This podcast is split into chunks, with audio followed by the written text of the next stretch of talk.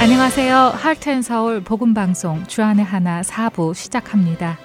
주안의 하나 4부는 하나님과 동행하는 성도의 삶을 나누는 살며 생각하며와 은혜의 설교, 성경의 인물들과 사건을 만나는 바이블 드라마가 준비되어 있습니다. 먼저 살며 생각하며로 이어집니다. 오늘은 아리조나 봉사자 김명아 성도가 진행합니다.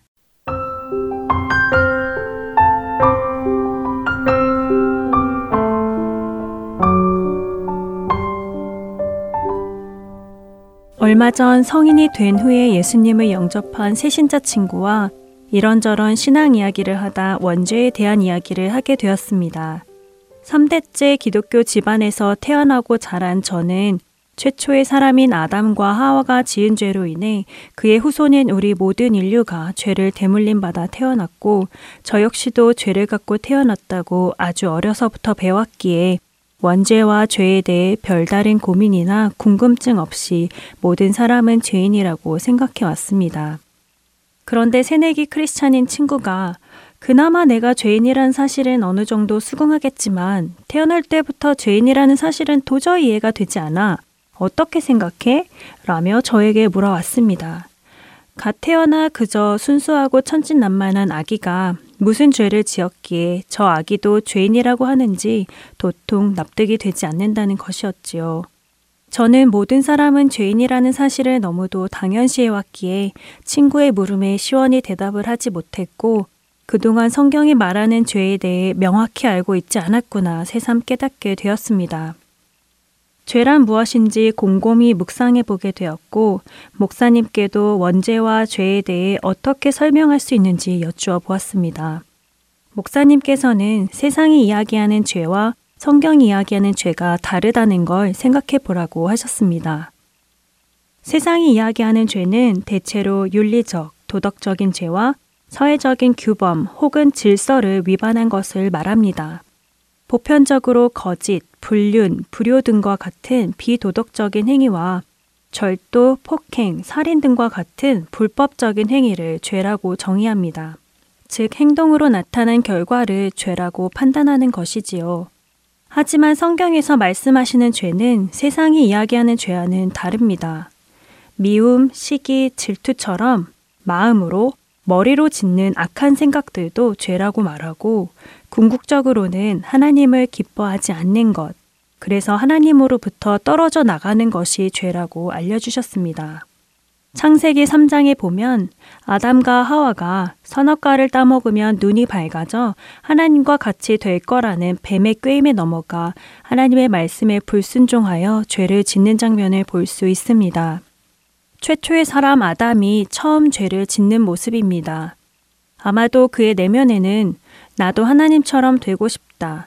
내가 하나님이 되어야겠다라는 생각이 분명 자리하고 있지 않았을까요? 창조주 하나님과 함께 에덴 동산을 거닐고 하나님께서 모든 동물과 식물들을 보살피게 하셨으니 나에게 능력이 있고 모든 세상의 중심에 내가 있고 내가 가장 우선이다 라는 교만과 착각이 서서히 자라났을 수도 있지 않았을까요? 그러고 보니 갓 태어난 아기가 죄성을 갖고 태어났다는 것이 새삼 이해가 됩니다. 갓난아기는 자신밖에 모릅니다.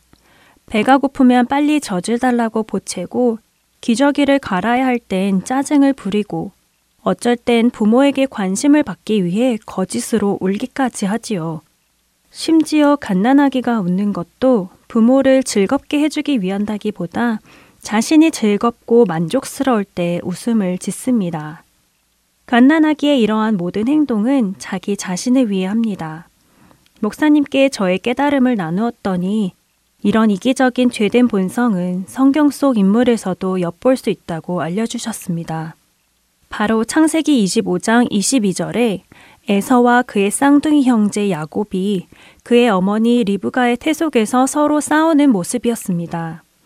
서로 싸운다는 히브리 원어는 라차츠로 그 뜻은 파괴하다, 산산조각나다, 깨뜨리다, 눌러 부수다와 같은 뜻이라고 합니다.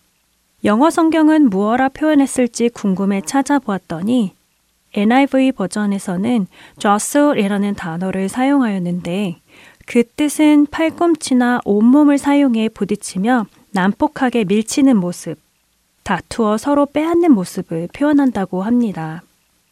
야곱과 에서의 출산 장면도 묘사되었는데 야곱은 자신이 먼저 세상 밖에 나가려고 형 에서의 발꿈치를 잡기까지 했습니다. 가장 순결하고 순수할 것만 같은 태아에게도 이렇게 살벌하고 무서운 본성이 있다는 걸 보면서 정말 우리 인간은 태어날 때부터 죄인임을 깨닫게 됩니다. 지난날의 저의 모습과 성경 속 인물들, 그리고 세상 속 여러 사람들의 모습을 보며 태어날 때부터 죄성으로 가득 찬 저를 발견하고 나니 너무나 부끄러워졌습니다. 첫사람 아담의 죄로 인해 이어져 온 죄와 사망의 권세를 깨뜨리시기 위해 하나님과 원수되었던 나를 구원하시기 위해 온 인류를 속량하시기 위해 육신의 몸을 입고 이 땅에 친히 내려오셔서 하나님의 어린 양, 대속제물로 오신 마지막 아담, 예수님의 그 놀라운 사랑에 더더욱 감사하지 않을 수 없었습니다. 갓난아기는 부모로부터 깨끗하고 좋은 환경과 부드럽고 따뜻한 보금자리를 제공받으며 엄마로부터 충분한 영양분을 공급받고 보호받아야 잘 자라날 수 있습니다. 영으로 다시 태어나는 그리스인들도 마찬가지로 하나님으로부터 나의 필요와 일용할 양식을 공급받고 주님의 은혜 아래 보호받으며 하나님의 역사하심 가운데 자라나며 이 땅에 주어진 삶을 살아낼 수 있음을 깨닫습니다. 아기가 자라나며 부모의 사랑을 깨닫고 알아가게 되면서 부모의 말씀과 가르침에 순종하며 점점 성숙한 사람으로 성장해 가듯이 아바 아버지 하나님의 말씀을 읽고 묵상하며 하나님의 뜻에 겸손히 순종하며 살아가기로 결단하길 원합니다. 그리고 하나님 보시기에 온전함을 이루어 그리스도의 장성한 분량에 충만한 사람으로 자라가는 저와 애청자 여러분들이 되시길 소망합니다.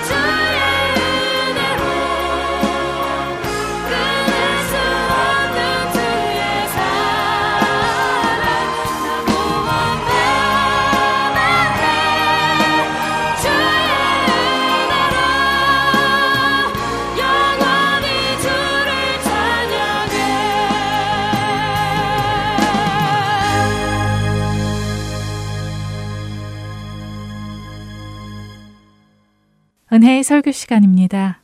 오늘은 서울 베이직 교회 조정민 목사님께서 요한복음 15장 5절에서 8절을 본문으로 무엇이든 구하라 단이라는 제목의 말씀 전해 주십니다. 은혜의 시간 되시길 바랍니다.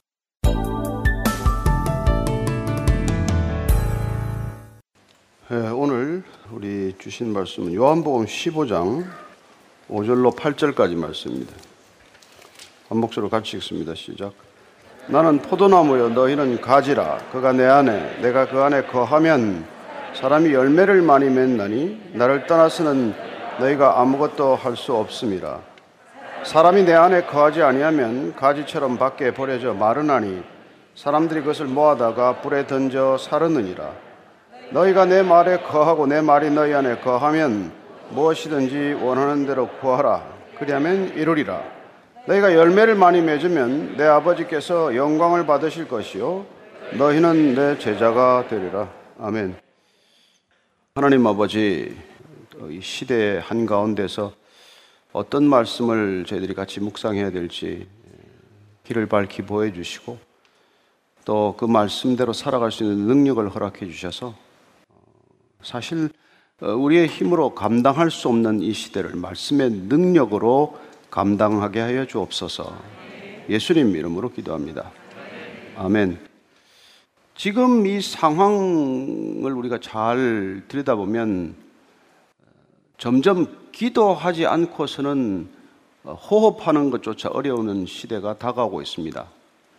우리는 성경적으로 마지막 시대에 마지막 끝자락을 살고 있습니다. 그 사실을 믿건 믿지 않건 성경은 종말론적 계시에 의해서 주님께서 주관해 갖고 가는 경륜을 우리에게 보여주셨습니다. 어쩌면 기도하지 않으면 안 될 상황까지 하나님께서는 버려두실 거예요. 애굽 백성들이 출애굽할 때까지 열 번 동안 바로의 마음을 강팍하게 내어버려 두셨듯이 하나님께서는 우리가 기도가 아니고서는 이 상황을 돌파할 수 없다는 것을 깨닫고 믿는 자들이 모두 무릎을 꿇고 하나님께 부르짖어 기도할 때 그 상황을 지금 기다리고 계신다는 것을 어, 우리가 분명히 깨닫지 않으면 우리는 마치 노아 홍수 직전까지 그냥 마시고 그냥 뭐 매매하고 거래대로 관행대로 살아가는 뭐 그런 삶의 일상 가운데서 물론 맞겠죠. 종말을 늘 종말론이 가져온 폐해, 종말론이 가져온 부작용 때문에 우리는 뭐 그걸 그냥 귓등으로 듣고 흘려버리지만 어, 우리는 이 시대에 왜 그리스도인으로 부름받았는지에 대한 분명한 사명 의식, 소명 의식을 다시 한번 확인해야 할 때라는 것입니다. 따라서 그 소명과 사명을 받은 자로서 우리는 마땅히 어떤 것을 구해야 할지를 우리가 다시 한번 점검해야 한다는 것입니다. 오늘 어쩌면 이 기독교인들처럼 기도가 오용되고 남용되는 그런 종교적 패턴은 없어요.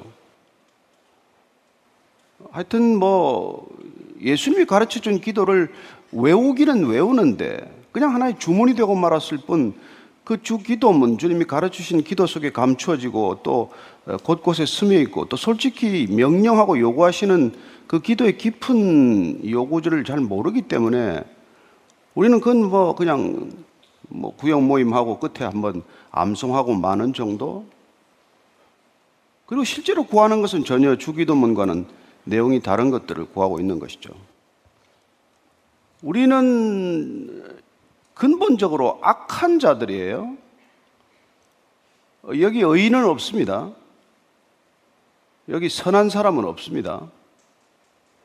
따라서 우리는 기도가 우리의 악한 본성을 끊는 것, 우리의 악한 존재적 그 본성을 거스르는 것, 그게 주 기도문의 핵심이에요. 우리가 악에 대한 생각이 조금 정리할 필요가 있는 것이 악과 악행은 조금 구별을 해야 돼요.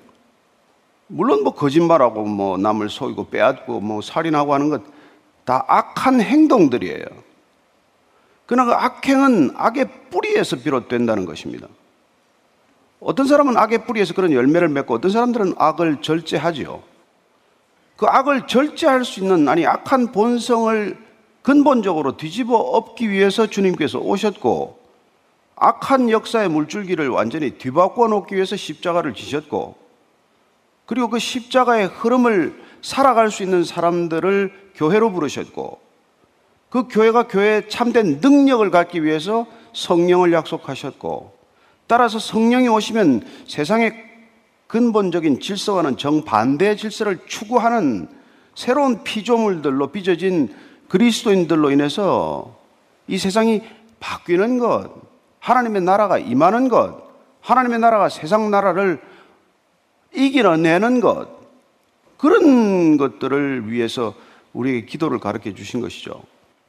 따라서 첫째, 우리가 맡고 있는 상황, 인간의 본질적인 악의 뿌리, 악의 문제가 어디서 비롯되었는지를 우리는 예레미야서 2장 13절에서 이렇게 말하고 있습니다. 같이 읽습니다. 시작. 내 백성이 두 가지 악을 행하였나니 곧 그들이 생수에 그는 데는 나를 버린 것과 스스로 웅덩이를 판 것인데 그것은 그 물을 가두지 못할 터진 웅덩이들이니라. 두 가지 악을 행했다고 합니다. 악인들이 하는 두 가지 행악. 첫째는 생수에 그는 대신 하나님을 떠나는 것, 버리는 것입니다. 그리고는 하나님을 떠나서 하나님을 버려서 나를 붙들고 나를 의지하고 살아가는 삶이 근본적으로 이 세상의 질서란 말이에요. 그러니까 우리의 근원이 되신 생수, 목마르지 않게 하는 분은 오직 하나님 한 분, 그분인데 그분을 버리고 우리는 자기 자신의 방법으로 목마름, 해가를 추구한다는 것입니다. 그게 악이라는 거예요.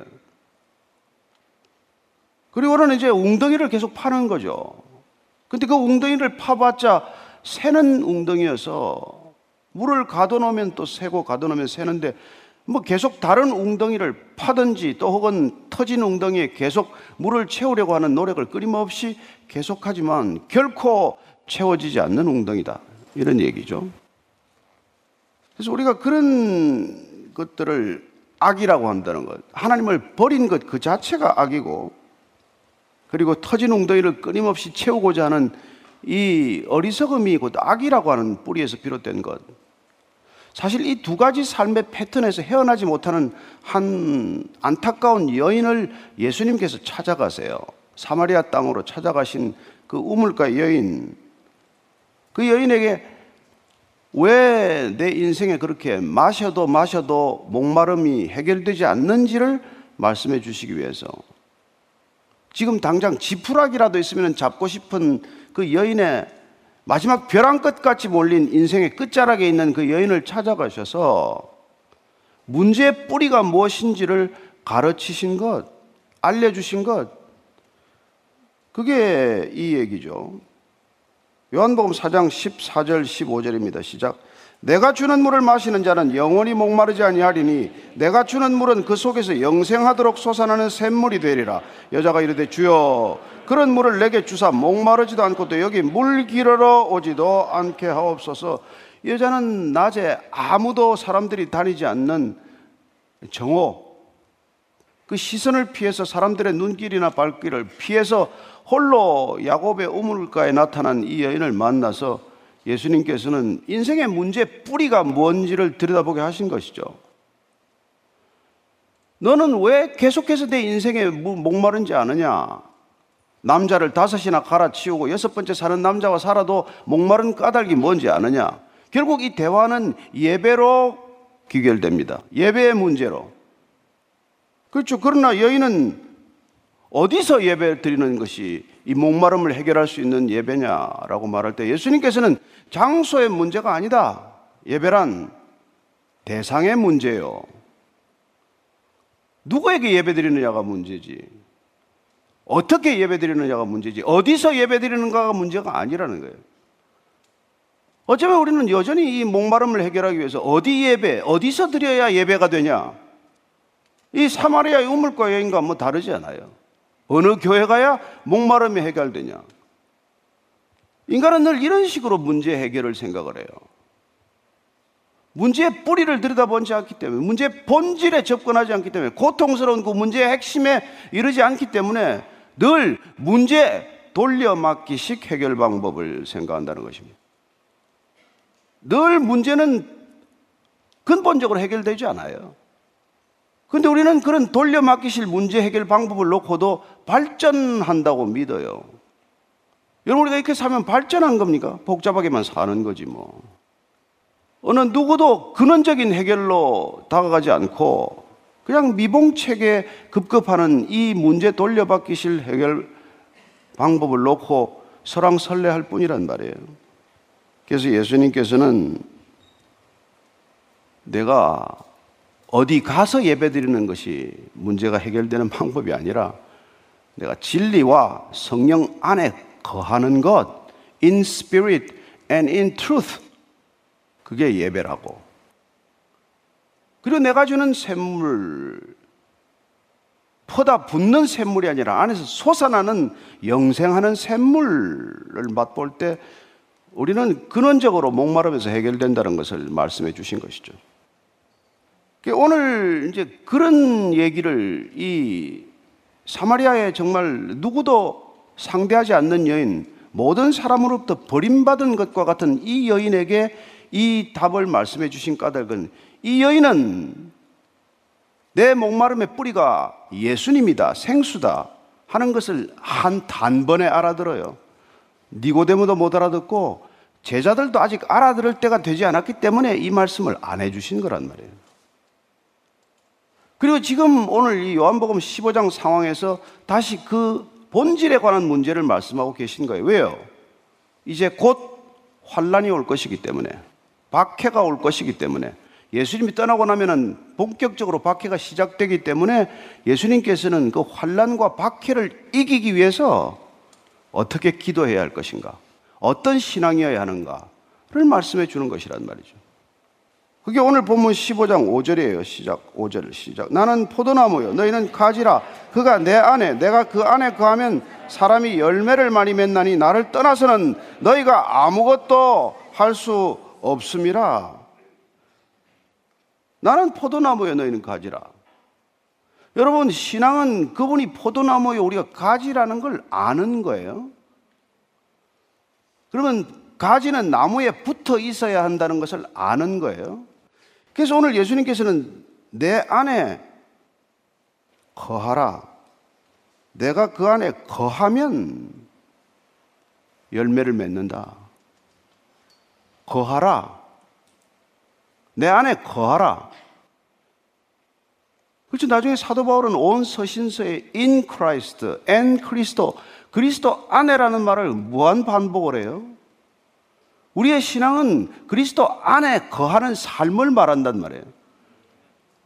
그 안에 거한다 고 할 때, 첫째로 거한다는 것은 떠나지 않는다는 것을 말하는 것이죠. 떠나지 않는다는 것. 그게 요한복음 6장 68절이에요. 같이 읽습니다. 6장 68절 시작. 영생의 말씀이 주께 있사오니 우리가 누구에게로 가오리까? 예수님의 마지막 설교예요. 회중 설교. 대중 앞에서 하는 설교. 마지막 설교는 내 살을 먹고 내 피를 마셔라. 이런 거란 말이에요. 그랬더니 뭐 사람들이 다 떠나간단 말이에요. 그러니까 사람들이 다 떠나가니까 예수님께 제자들에게 너희들도 떠나가려느냐? 우리는 떠나지 않겠다. 베드로가 대답하기를 나는 영생의 말씀이 있기 때문에 안 떠난다. 나는 당신 곁에 붙어 있겠다. 안 떠나는 게 신앙의 출발이에요. 안 떠나야 그분 안에 거하는 거예요. 우리는 늘 세상 속으로 줄다람 치는 발걸음이지만은 늘 그리스도 안에 있어야 우리는 생존이 가능한 사람이란 말이에요. 예수님께서는 우리가 떠나서는 아무것도 할 수 없다라고 말합니다. 너희들이 나를 떠나서는 아무것도 할 수 없다.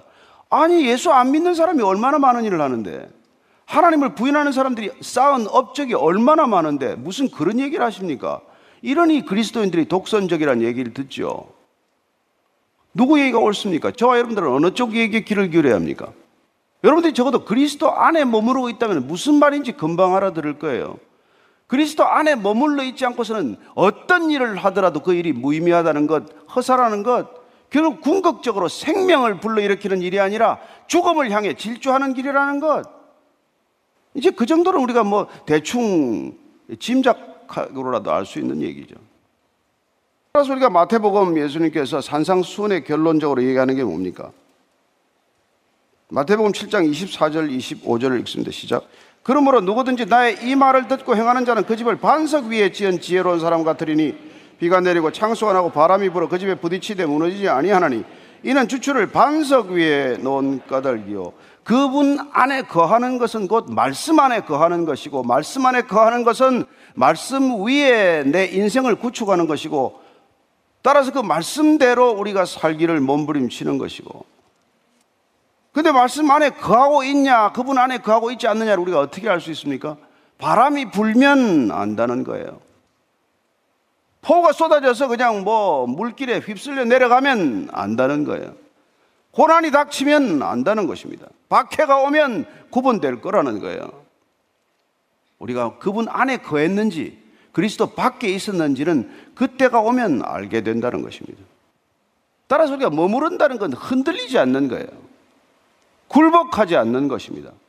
그분 안에 거한다는 뜻은 우리가 어떤 상황이 오더라도 흔들리지 않는 믿음의 반석 위에 있는 것이고 어떤 굴종과 강요가 있다고 하더라도 우리가 굴복하지 않는 것을 뜻하는 거라는 거예요.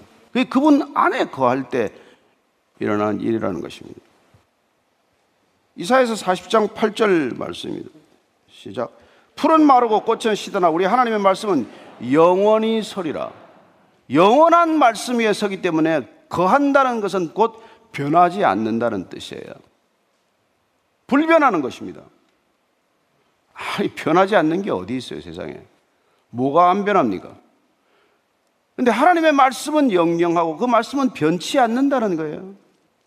그 말씀은 영원한 말씀이고 그 영원한 말씀이 이루어지는 구속사적 경륜을 우리가 눈으로 목격하기 때문에 우리가 창세기에서부터 읽고 있는 것이죠. 요한계시록만 하더라도 2000년 전 책이에요. 뭐하러 그걸 읽어요? 무슨 살아가는데 무슨 큰 도움이 된다고. 근데 우리는 영원한 말씀이 시간과 공간을 초월해서 이루어지는 것, 그게 그분의 뜻이라는 걸 믿고 또한 알기 때문에 따라서 시편적 표현을 빌리자면 주야로 말씀을 묵상하는 것이야말로 그분 안에 거하는 것, 그분의 말씀 안에 거하는 것, 진리 안에 거하는 것, 진리의 영이 우리에게 오셔서 그 안에 거하는 것의 구체적인 표현이란 말이에요. 마지막으로 그분 안에 거한다는 것은 소멸되지 않는다는 거예요. 소멸되지 않는 거예요. 파괴되지 않는다는 것을 뜻합니다. 우리는 파괴되지 않아요. 그분 안에 거할 때만 우리의 인격이 파괴되지 않고 인격의 성품의 integrity를 지킬 수 있다는 것입니다. 자, 6절 말씀 한번 볼까요? 시작. 사람이 내 안에 거하지 아니하면 가지처럼 밖에 버려져 마르나니 사람들이 그것을 모아다가 불에 던져 사르느니라. 내 안에 또 거하라고 말씀하십니다. 내 안에 거하라. 이제 곧 주님이 떠나고 나면 제자들은 어떤 상황에 내몰릴 거라는 것을 주님이 너무 잘 아시기 때문에 너희들이 내 안에 거하지 않으면 가지처럼 말라 비틀어진다는 거예요. 주님 안에 있지 않으면, 주님께 붙어 있지 않으면, 주님의 말씀이 내 안에서 생명이 되지 않으면, 그 말씀이 생명에 영생하는 샘물이 되지 않으면 우리는 곧 말라버린단 말이에요. 근데 예수님께서는 뭘 구하라? 구하라, 찾으라, 두드리라. 뭘 그렇게 구하고 찾고 두드리라는 거예요? 여러분의 욕망을? 여러분 평생 원하는 걸? 누가복음 11장 11장 13절만 읽을게요. 13절만. 읽습니다. 시작. 너희가 악할지라도 좋은 것을 자식에게 줄 줄 알거든 하물며 너희 하늘 아버지께서 구하는 자에게 성령을 주시지 않겠느냐 하시니라. 여러분들이 구하고 찾고 두드려야 할 것도 성령이고 그렇게 구하고 찾고 두드리면 하늘 아버지께서 가장 좋은 것으로 주시는 것도 성령 하나님 당신 자신을 주고 싶어 한다는 거예요. 그걸 구하라는 거예요. 그걸, 그걸 안 구하고 딴 걸 자꾸 구하면 어떻게 될까요? 10편 106편 15절입니다. 시작. 그러므로 여호와께서는 그들이 요구한 것을 그들에게 주셨을지라도 그들의 영혼은 쇠약하게 하셨도다. 뭐 실컷 40일 금식 기도해서 얻었는데 영혼은 쇠약해졌다고 말하지 않습니까? 애들이 추월하고 보채면 죽인 줘요. 숨이 넘어갈 것 같으니까. 근데 그게 하나도 도움이 안 되는 거란 말이에요. 그래서 성령을 구하라. 성령이 오시면 그럼 무슨 뭘 구하게 되네? 성령을 오시면은 성령 오시면 뭘 구할까요? 로마서 8장 26절입니다. 같이 읽습니다. 오직 성령이 말할 수 없는 탄식으로 우리를 위하여 친히 간구하시느니라. 성령이 오셔야 우리의 뜻을 거스르고 구할 수 있게 된단 말이에요. 그래서 여러분 이 충만함으로 충만한 것을 이렇게 보였기 때문에 초대교회는 뭐냐 갑자기 부흥을 하기 시작한 거예요. 우리는 이런 충만함을 경험할 때 여러분 어떤 고난 환란 가운데서도 형통하다고 말할 수 있는 거란 말이에요. 그래 비로소 그 요셉이 얘기 아니에요.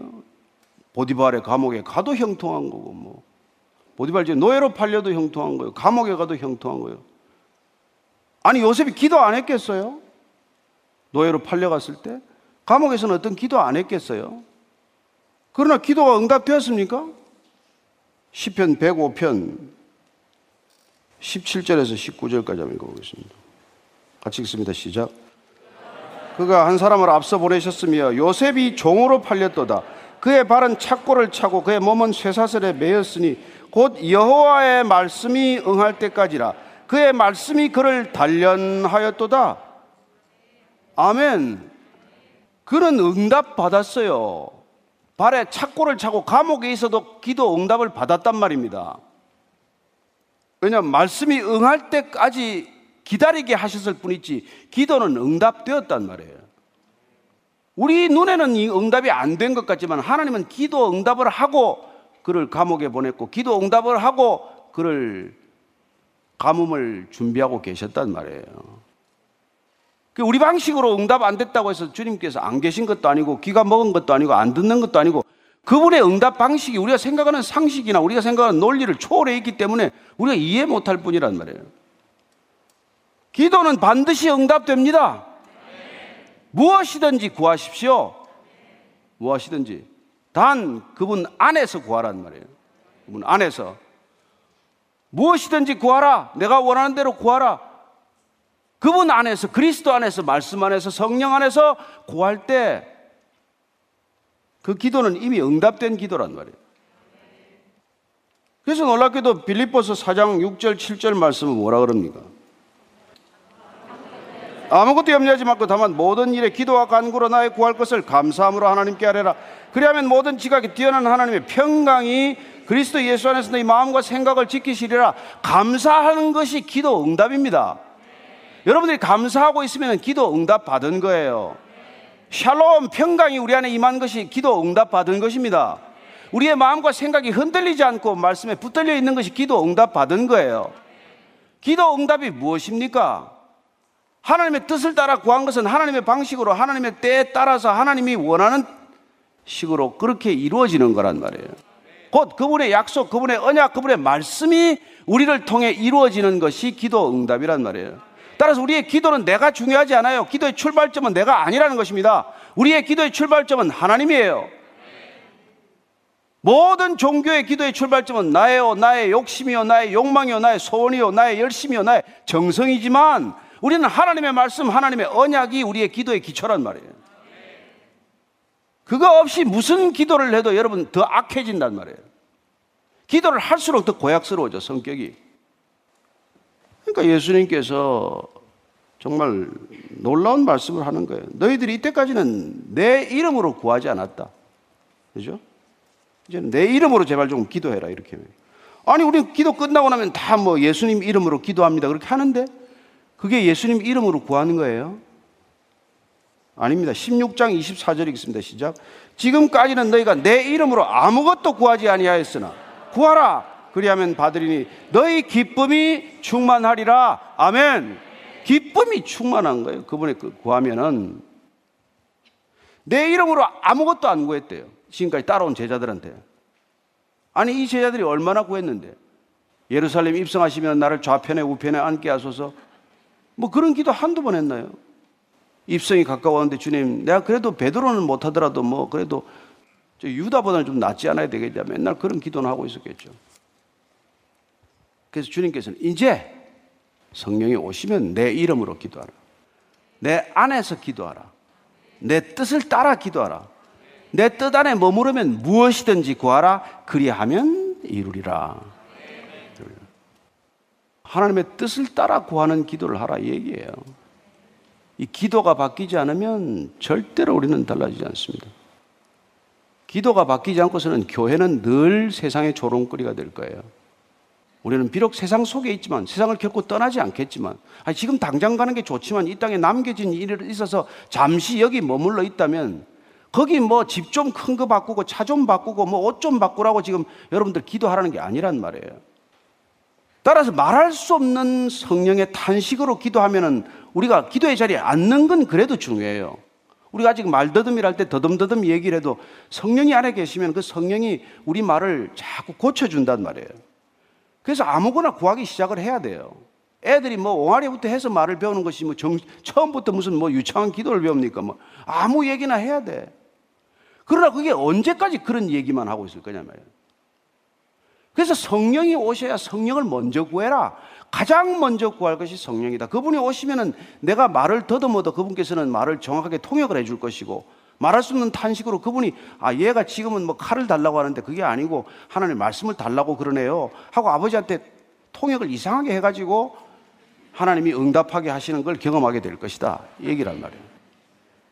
그래서 여러분들은 뭐, 뭐 이상을 계속 구해도 그 기도의 자리에 앉는 게 중요한 까닭은 그렇게 하면서 우리의 기도가 달라지는 것을 경험하게 되고 처음에는 저놈을 죽여달라고 기도하고 저놈의 다리 몽둥이가 부러지게 기도하라고 하고 저놈의 자식들이 다 유리 걸식에서 거지가 되게 해달라고 기도하다가 어느 날 그 인간을 향해서 눈물을 쏟게 되고 그 인간을 향해 진짜로 긍휼한 마음을 품고 그 사람을 용서하고 용납하고 사랑하고 그러다가 그 사람하고 놀라운 화해가 일어나는 것 거기까지 가도록 기도의 자리에서 앉아 있는 게 중요하단 말이에요. 그런 기도의 경험, 그런 기도의 응답, 그런 기도의 놀라운 기적을 경험하지 않으면 기도는 맨날 유아기적 수준에 머물러 있는 거란 말이에요. 근데 앞으로 그런 기도를 지금 못할 때가 곧 오고 있어서 제가 지금 이런 설교를 하기로 결정을 한 거예요. 언제까지 우리 교회가 자기 것만을 구하고 자기 교회만을 구하고 말이에요.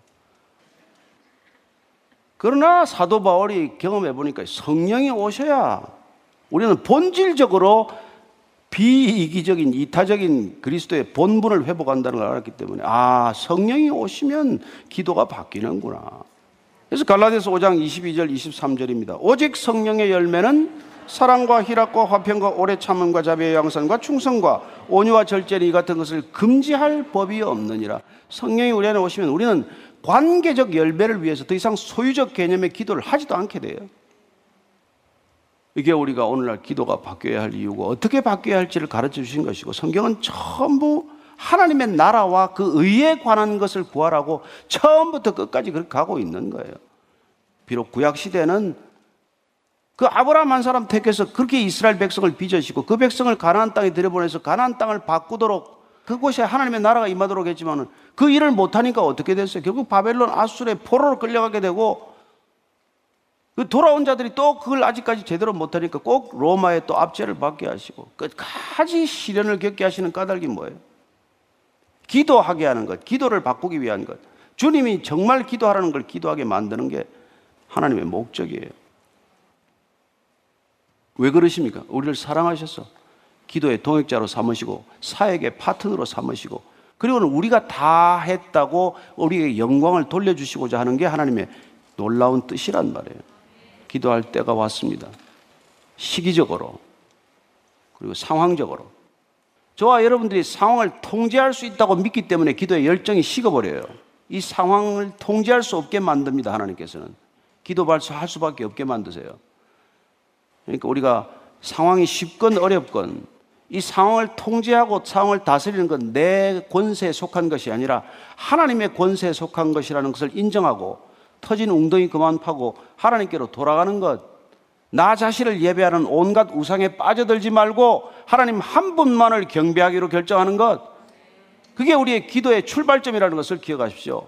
따라서 내 욕망이 기도의 첫 자리가 아니라 하나님의 뜻이 언제나 기도의 첫 자리라는 것을 기억하십시오.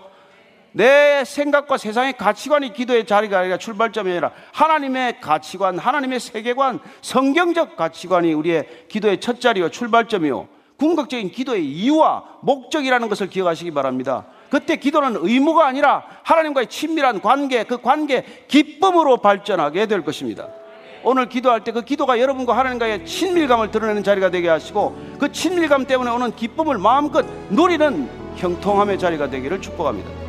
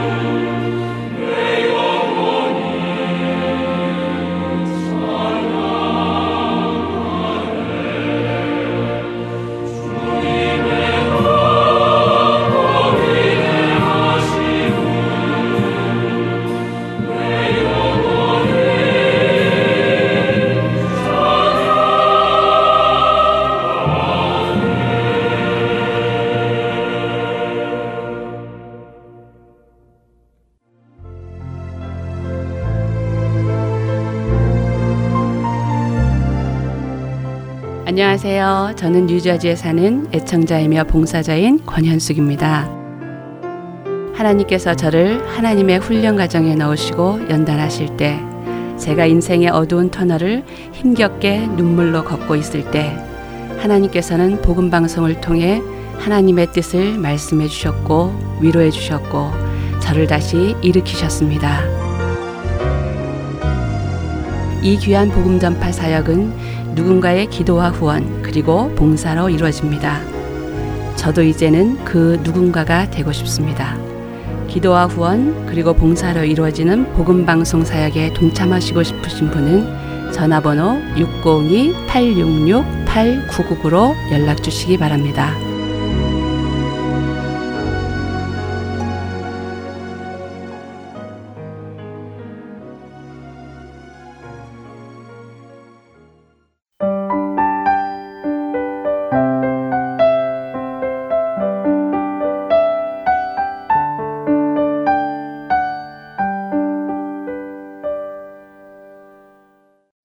성경 속의 인물들과 사건을 만나는 바이블 드라마로 이어집니다.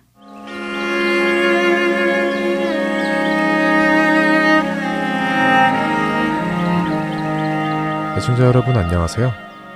바이블 드라마 사무엘편 진행의 박영규입니다. 이스라엘과 싸우기 위해 온 블레셋의 장군 골리앗. 그의 웃음소리가 이스라엘 백성들을 두렵게 했습니다. 그는 키가 9피트나 되는 거인이었기에 이스라엘 백성들은 그의 모습만 보고도 두려워 떨었지요. 이스라엘 백성들이 두려움에 떨며 어느 누구도 싸우러 나오지 않자 골리앗은 의기양양하여 소리쳤습니다. 이스라엘의 왕 사울과 그 부하들아, 너희가 무엇하러 번거롭게 군대를 이끌고 나왔느냐? 쓸데없이 여러 사람 싸우지 말고 너희 중에 가장 강한 자를 이리로 내려 보내라.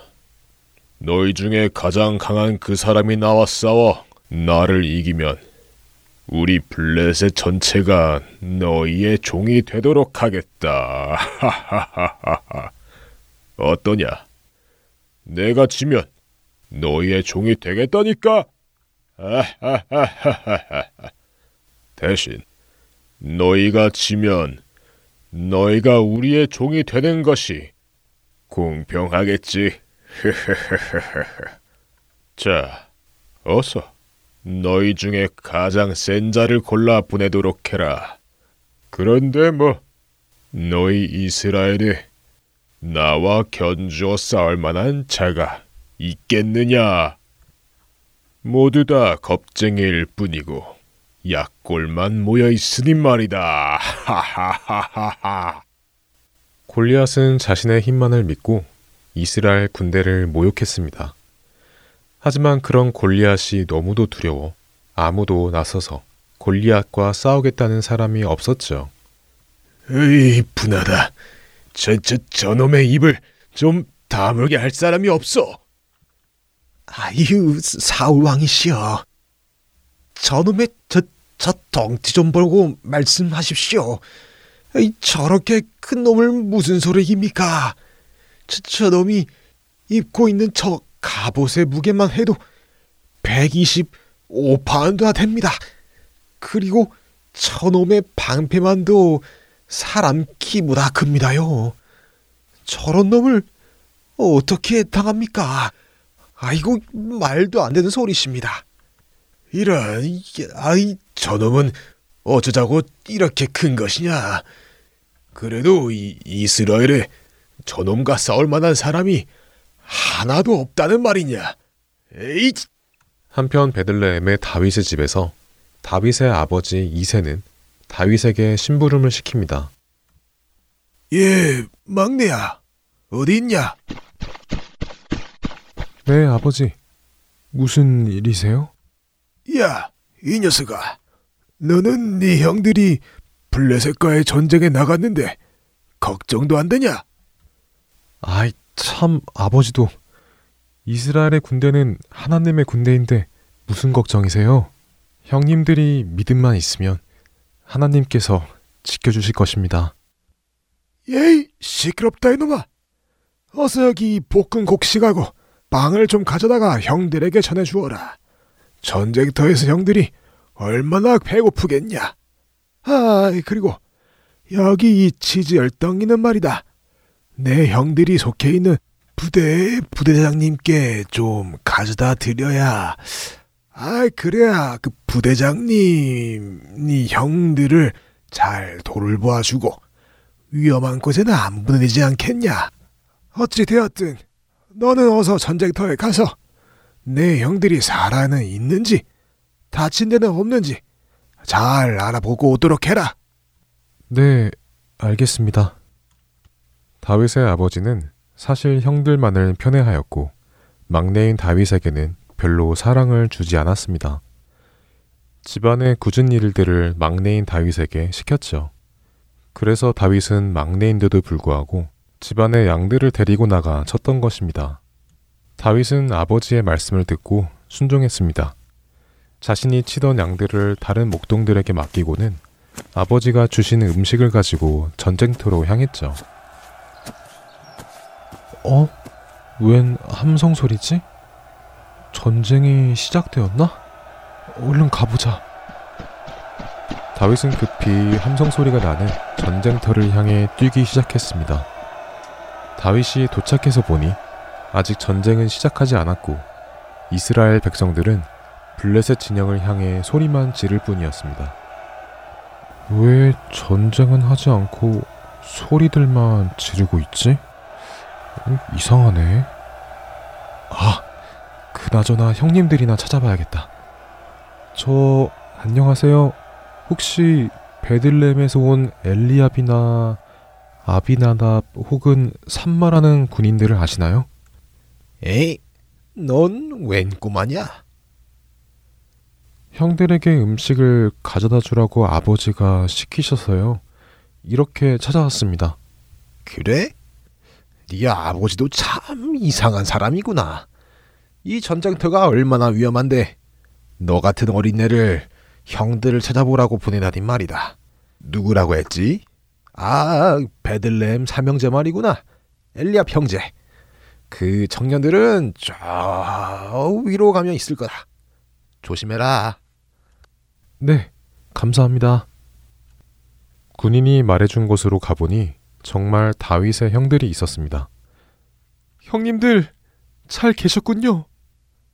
야, 다윗, 너 여기가 어딘지 알고 왔어? 네, 큰형님. 아버지가 형님들께 이것을 가져다 주라고 해서 가지고 왔어요. 아버지가 걱정이 많으십니다. 다윗이 그렇게 형들에게 이야기를 하고 있던 그때였습니다. 다시 골리앗의 목소리가 들렸습니다.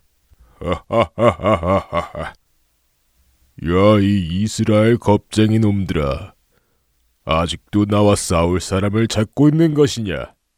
그렇게도 이스라엘에는 사람이 없냐? 이스라엘을 조롱하는 소리를 들은 다윗. 그는 어떻게 할까요? 바이블 드라마 3일편 다음 시간에 뵙겠습니다. 안녕히 계세요.